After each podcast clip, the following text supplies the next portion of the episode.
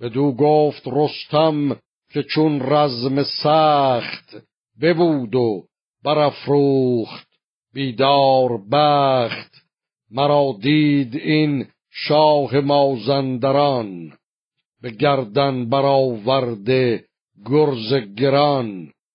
به رخش دلاور سپردم عنان زدم بر کمرگاه او بر سنان. گمانم چنان بود که از دلش خون کنون آید از کوهه زین برون. بر این گونه خارا یکی کوه گشت ز جنگ و ز مردی بینبوه گشت.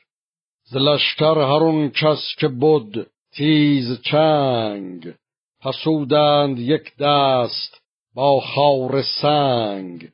نبرخاست از جای سنگ گران میان اندرون شاه مازندران. گو پیلتن کرد چنگال باز بدان آزمایش نبودش نیاز. بدان گونه آن سنگ را برگرفت کزو ماند لشکر سراسر شگفت. پیاده همی رفت بر کتف کو خروشان پس پشت او در گروه. ابر کردگار آفرین خواندند بر او زر و گوهر برافشاندند. به پیش سراپرده شاه برد بیفگند و ایرانیان را سپرد.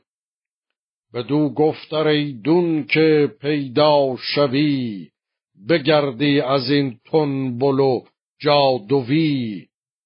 وگرنه به پولاد تیغ و تبر ببرم همه سنگ را سر به سر. چو بشنید شد چون یکی پاره ابر به سر برش پولاد و بر تنش گبر. تهمتن گرفتن زمان دست اوی بخندید و زی شاه بنهاد روی. چنین گفت کاوردم این لخت کوه برفتند لشکر همه همگروه. به رویش نگه کرد کاووس شاه ندیدش سزاوار تخت و کلاه. وزان رنجها یک به یک یاد کرد دلش خسته شد سر پر از باد کرد.